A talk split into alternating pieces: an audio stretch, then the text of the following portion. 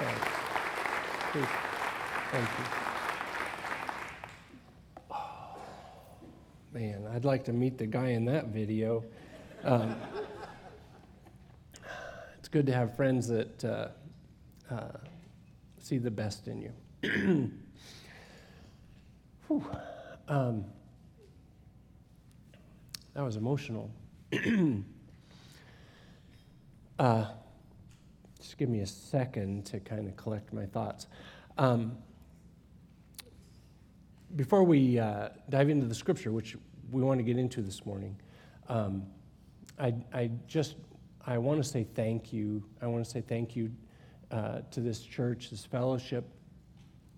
Some of you in leadership uh, know that when Lori and I uh, arrived in Pittsburg, um, we, uh, we were carrying a lot at that time. We were in need of healing uh, personally, and uh, we gained so much strength from the elder board and from uh, the staff here uh, as they warmly accepted us. And it's, it really has been four years of tremendous healing coming out of uh, some difficult situations.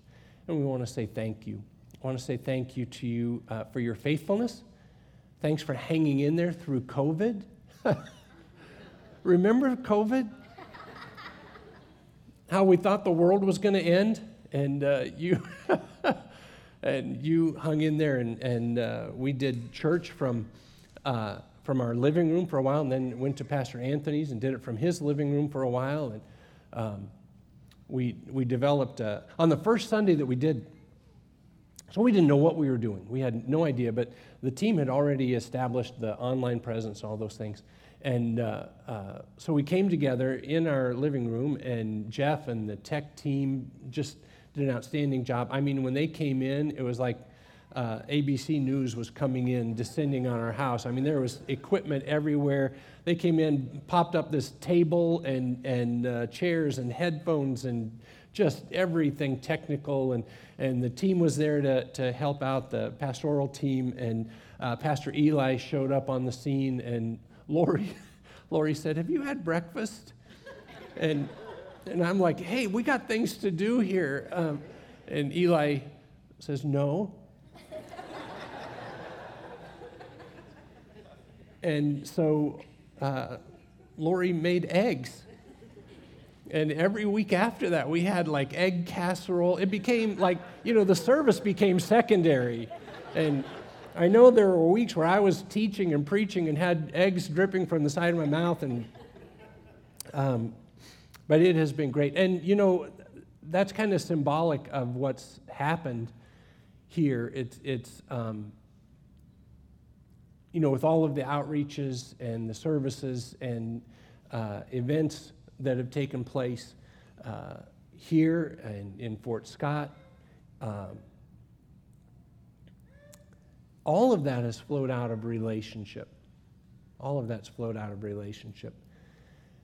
And Lori and I felt like early on in, in our ministry, uh, when we were actually still on the campus at Oral Roberts, serving as chaplains there the, on the chaplain staff, God began to speak to us about relationship.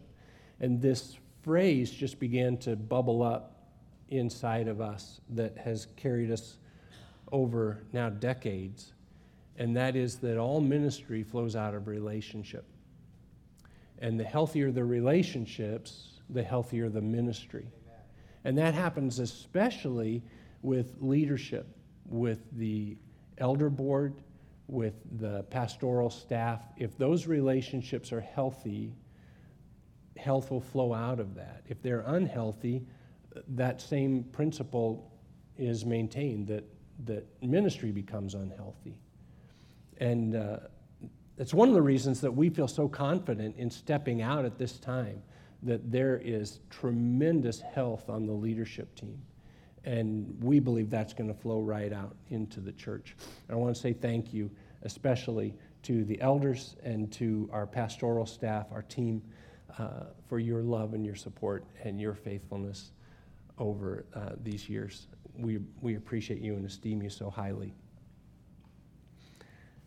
Okay, I put Kleenex in my pocket uh, for such a time as this. so let's get into the word, shall we? Because this is way too emotional. Okay. So I, I want to look at a, a, piece of scripture this morning uh, that has Jesus standing before Pilate. Uh, he's uh, it's prior to his being crucified, standing before Pilate and having this conversation about who Jesus is. It's a fascinating conversation. We're just going to take a snippet out of it. But Pilate is pressing Jesus, asking him who he is. And he finally asks him, Are you a king then? This is in uh, John chapter 18, verse 37. Are you a king then? And Jesus answered and said, You say rightly that I'm a king.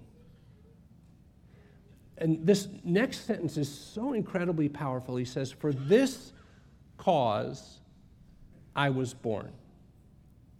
And for this cause I've come into the world, that I should bear witness to the truth. And everyone who is of the truth hears my voice. Jesus, Jesus was aware of his purpose. He was living, he was living for a, a why. W H Y. And the great decision in life for all of us is am I going to live for God or am I going to live for something else? Anything else? That's really the choice.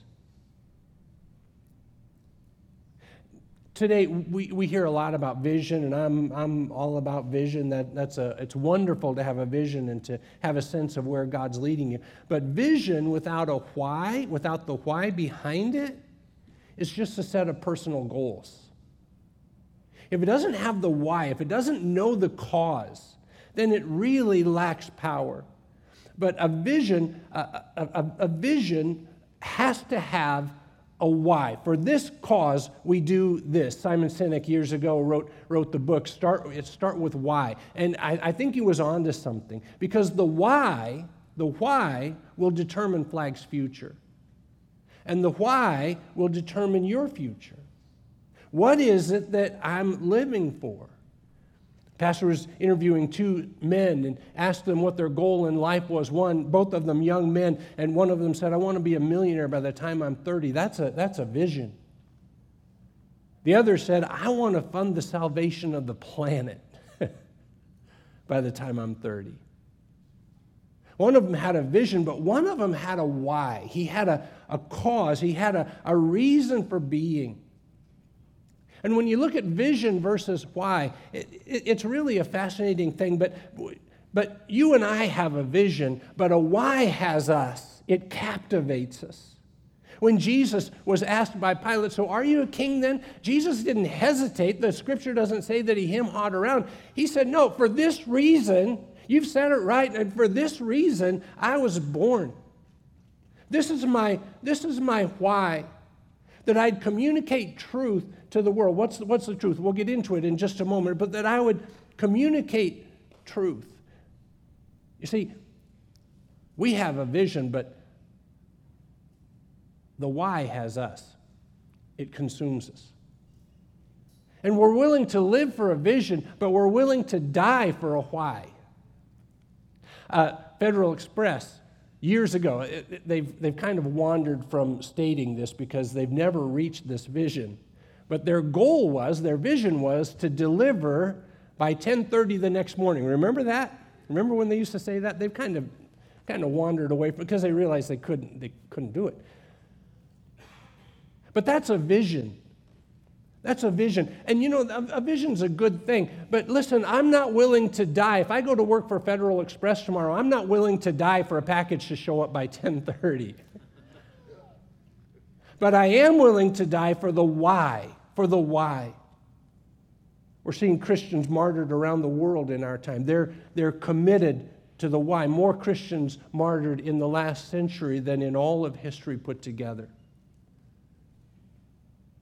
willing to die for the why.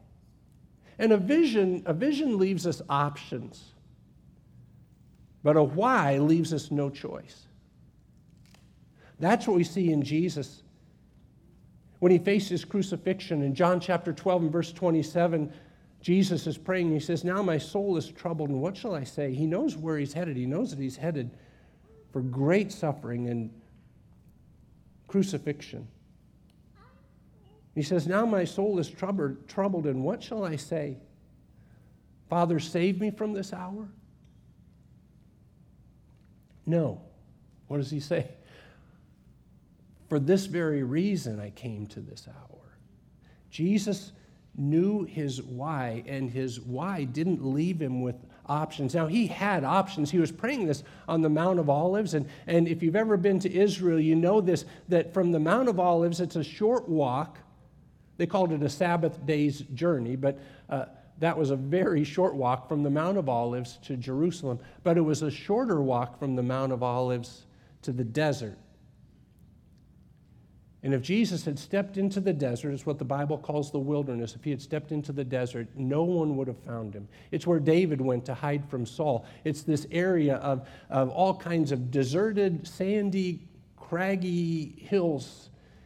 And you can hide from someone just by being on the other side of the hill. And Jesus could have, in 20 minutes, walked that direction. As he prayed this prayer, he said, Do I say no to this hour? No, this is, this is the reason that I came. You see, because a why doesn't leave us with options. So we ask the question well, what's the why? What, what, why does Flag Church exist? What has God called us to do? And I'd submit to you this morning that Flag Church exists for the very same reason that you and I exist, the very same reason that you and I are on the planet, because you and I make up flag church. What is the great why? It really comes down to the great commandment and the great commission.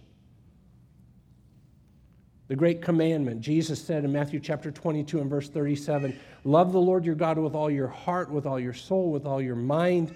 This is the first and greatest commandment, and the second is like it love your neighbor as yourself. So, first and foremost, our why is to love God and to love people. We want everything that we do to reflect our love for God, our love for people, and that's what will carry Flag Church forward.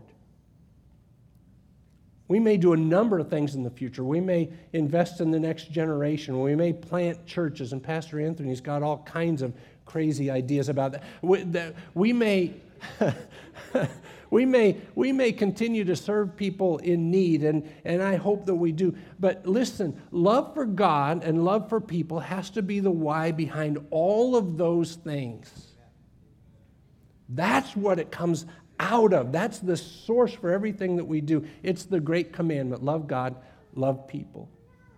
And also, the why, part of the why is the great commission, which flows out of the great commandment. If you love people, you want them to spend eternity in God's presence. And the great commission in Matthew chapter 28, Jesus says, Therefore, go and make disciples of all nations, baptizing them in the name of the Father, and the Son, and the Holy Spirit, teaching them to obey everything I've commanded you. And surely I'm with you always to the very end of the age. If we really love people, we want them to spend eternity in God's presence. It isn't, it isn't something that we, that we do simply, it's who we are. It's why we're here. We aren't, we aren't sharing our faith to prove a point. Boy, there's enough point proving in the world today, right? We're not sharing our faith to prove a point. We're, we're sharing our faith to depopulate hell and populate heaven. That's why we're sharing our faith. And it comes out of a love for God and a love for people. For some people, their commitment to God and to the church and to the Great Commission is part of their lives. But, but for true believers, it's central to our lives. It's who we are, it's what we do, it's, it's why we exist. It's our why. And you could place us in a palace or you could put us in prison, but we'll still be committed to the why. It's who we are. We're created to love God and to share His love with other people. And so far, I've probably not told you anything that you didn't already know, right? But I think we need to be reminded, and I think we need to be reminded of this for a couple of reasons. One, focusing on the why will get us through difficulties. In Matthew chapter 28, uh, just prior to the Great Commission, it's really interesting. The, the scripture kind of sets this context, and, and it says, Then the 11 disciples went to Galilee, to the mountain where Jesus had told them to go. He had, he had told them, Hey, I'll meet you in Galilee, right? You might remember that. And, and after post resurrection, Jesus said, Hey, uh, I'll, I'll, meet, tell the disciples, meet me in Galilee. So they had a mountain they decided to meet at. We don't know what the mountain is, but they met at the mountain, and it's interesting in verse 17, just prior to the Great Commission, going to all the world, we read, when they saw him, they worshiped him. And then there's this little phrase, little three word phrase, but some doubted. And I find it so interesting, Jesus' response to the doubt. He doesn't say, hey, guys, stop doubting. It's a little bit like saying to somebody, stop worrying. You know, it, it just doesn't help. In fact, it makes things worse. If you're worried about something and people say, don't worry, boy, it, it, just, it's like saying, don't think about elephants, you know, and all of a sudden you think about it. And Jesus doesn't say stop doubting because doubt isn't erased by trying to stop it, trying to unthink doubt. That's not how it's erased. But Jesus has the key here. Jesus confronts their doubts and their worries with a why. Jesus recognized that some of them doubted, and what he says to them is Hey, you're doubting, you're struggling. Listen, go preach the gospel. And some of us in the room right now may be struggling. You may be facing physical issues. You may have a family member who's facing physical issues. You may be facing relational issues or financial issues or, or emotional issues or whatever it might be. You may be facing doubt right now. The solution that Jesus has for us listen, when we face difficulties, it's to get back to our why. If you're facing a difficulty right now, you may say, I don't know what to do. Yes, you do. You focus on loving God and loving people. You say, well, that won't help. Yes, it will.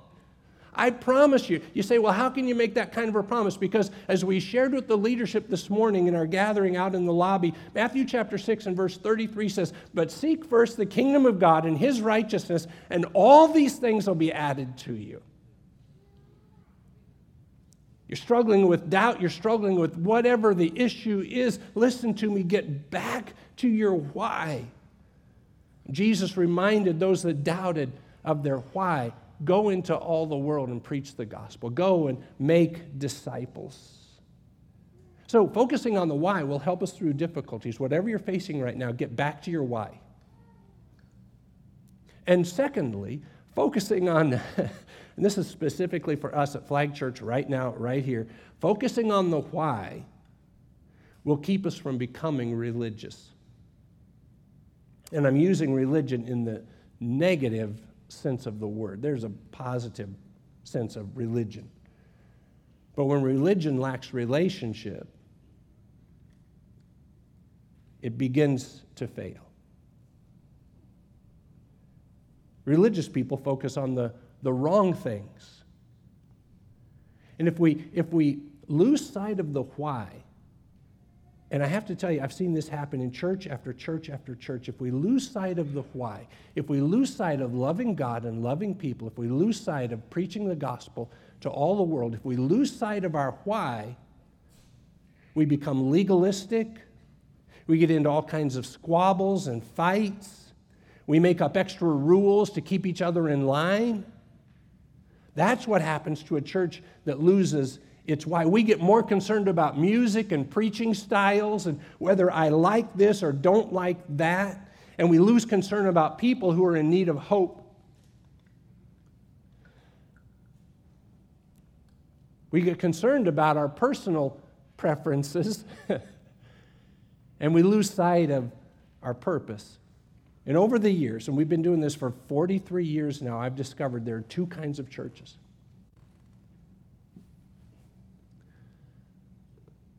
And it's not complicated. There are churches that fight, and there are churches who are helping people to find Jesus in a personal relationship with Him. And they're never the same church. There's never a church that does both. Every church that's evangelistic, every church that is, is loving, seeking to love God and love people, not being perfect, but seeking to love God and love people and to share the gospel with those around them, those who are in need of hope. Every church that does that is a unified church. I've seen it happen over and over and over again. And every church that loses sight of that focus becomes a squabbling church. And God's calling us back to our why. Because the why unites us. And I'm not a prophet, nor the son of a prophet, as the Bible says. But I think I can prophesy this that Flag Church will be successful to the degree that it's united about the why. Amen. Wow, that's, I think that's a new record for amens. Thank you, Lord. I've been waiting for five amens on one sentence for, man, four stinking years. I'm going to say it again. That felt so good. but it's true. Flag Church will be successful. Insert the word blessed to the degree that we're unified on our why. Amen. Ah, yes. It was delayed. Listen, if it's a half second late, it doesn't count. I love this church.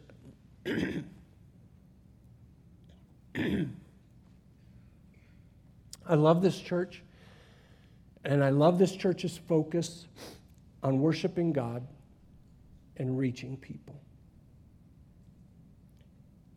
Lori and I appreciate your commitment to missions here and, and around the world. And I believe that Flag is blessed because of that commitment to love God, to love people, and to share, share God's love. So let me encourage you this morning uh, never, never lose that why.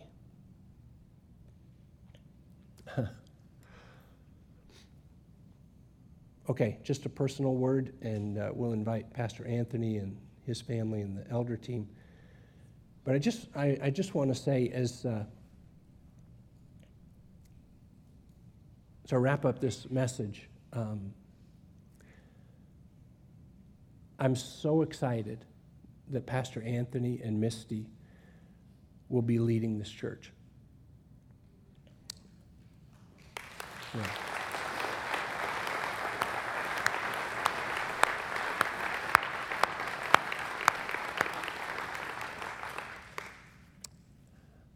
Because they're focused on the why. They have, uh, they have faithfully served this church and they have faithfully served Lori and me. Uh, they love you, they love Pittsburg, they love Fort Scott, they love Southeast Kansas. And as I've said, they have their eye on a whole bunch of other communities that it's like every week Anthony walks into my office and says, Do you think we could plant a church in such and such town? They love Southeast Kansas. They're committed to the why of loving Jesus and loving others. And uh, Lori and I are so excited for the future of this church. When we say the best is yet to come, it is more true today than it's ever been. The best is yet to come. So excited for it. So I want to invite Pastor Anthony and his family and our elders who are in the place and uh, Lori, would you come and join us? I want to move to uh, the next portion of the service. And after that, we, uh, we're installing Pastor Anthony at this time. And uh, once that's done, I have lost complete control of the service. So just so that you know, I don't know, I don't know what happens after this. But uh, yeah, come Pastor Anthony and family, come on down. Come down.